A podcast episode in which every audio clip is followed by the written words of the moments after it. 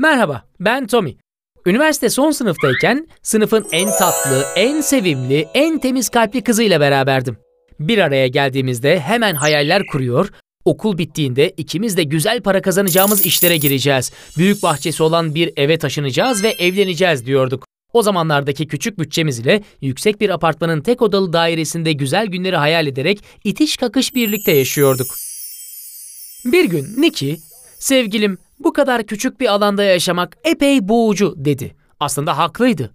Uzun bir süredir çıkıp doğada zaman geçirmediğimizi hatırlattı. Okul artık bitmek üzere. Dersler de rahatladı. Bir hafta sonu kaçamağı yapmayı önerdi. Hadi bu hafta sonu birkaç gün kadar buralardan kaçalım ve ormana gidelim dedi. Doğayı çok sevdiğini biliyordum. Teklifine şaşırmamıştım. Açık havayı, kuş cıvıltılarını, sonra sincapları ve kurbağaları özledim diye açıkladı. Niki haklıydı. Çok meşgul bir sömestr geçirmiştik. Çok sayıda makale yazıp araştırma yaptığımız bir dönem geçirip zihinsel olarak tükenmiştik. Biraz kafa dinlemek ikimize de iyi gelirdi. Yıldızların altında kamp yapmanın romantik olacağını düşünmüştüm. Gerçekten de harika bir fikirdi. Niki ve ben kamp çantalarımızı alıp yola koyulduk. Çadırımızı kurmak için güzel bir yer seçtik. Hava berraktı. Tabiat anayla tekrar bir araya gelmek iyi geldi ikimize de. Güzel bir yürüyüşe çıktık. Tavşan, rakun ve sincap gibi tüylü yaratıklarla karşılaştık. Kuşların melodik cıvıltısını dinledik.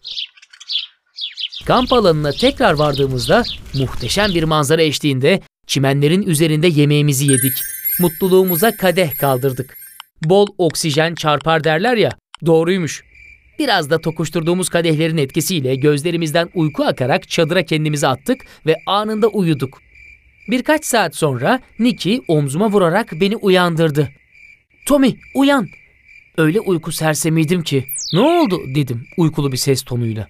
Yukarıya bak ve bana ne gördüğünü söyle dedi gergin bir tonda. Bunun için mi uyandırdın beni? Baktım işte. Bir sürü yıldız görüyorum. Işıl ışıl parlayan milyonlarca yıldız. Hadi yat uyu. Peki başka diye sordu. Bu ne anlama geliyor?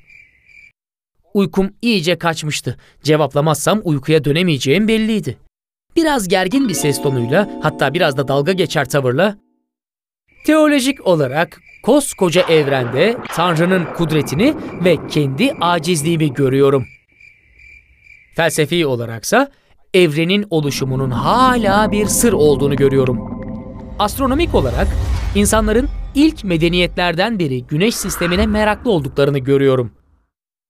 Meteorolojik olarak bugün havanın çok güzel olacağını görüyorum. Yıldızların konumuna bakarak saatin 4 olduğunu ve şu anda yıldızları tartışmak yerine uyumamız gerektiğini görüyorum. Çok komiksin Tommy. Çadırımızı çalmışlar görmüyor musun diye patladı.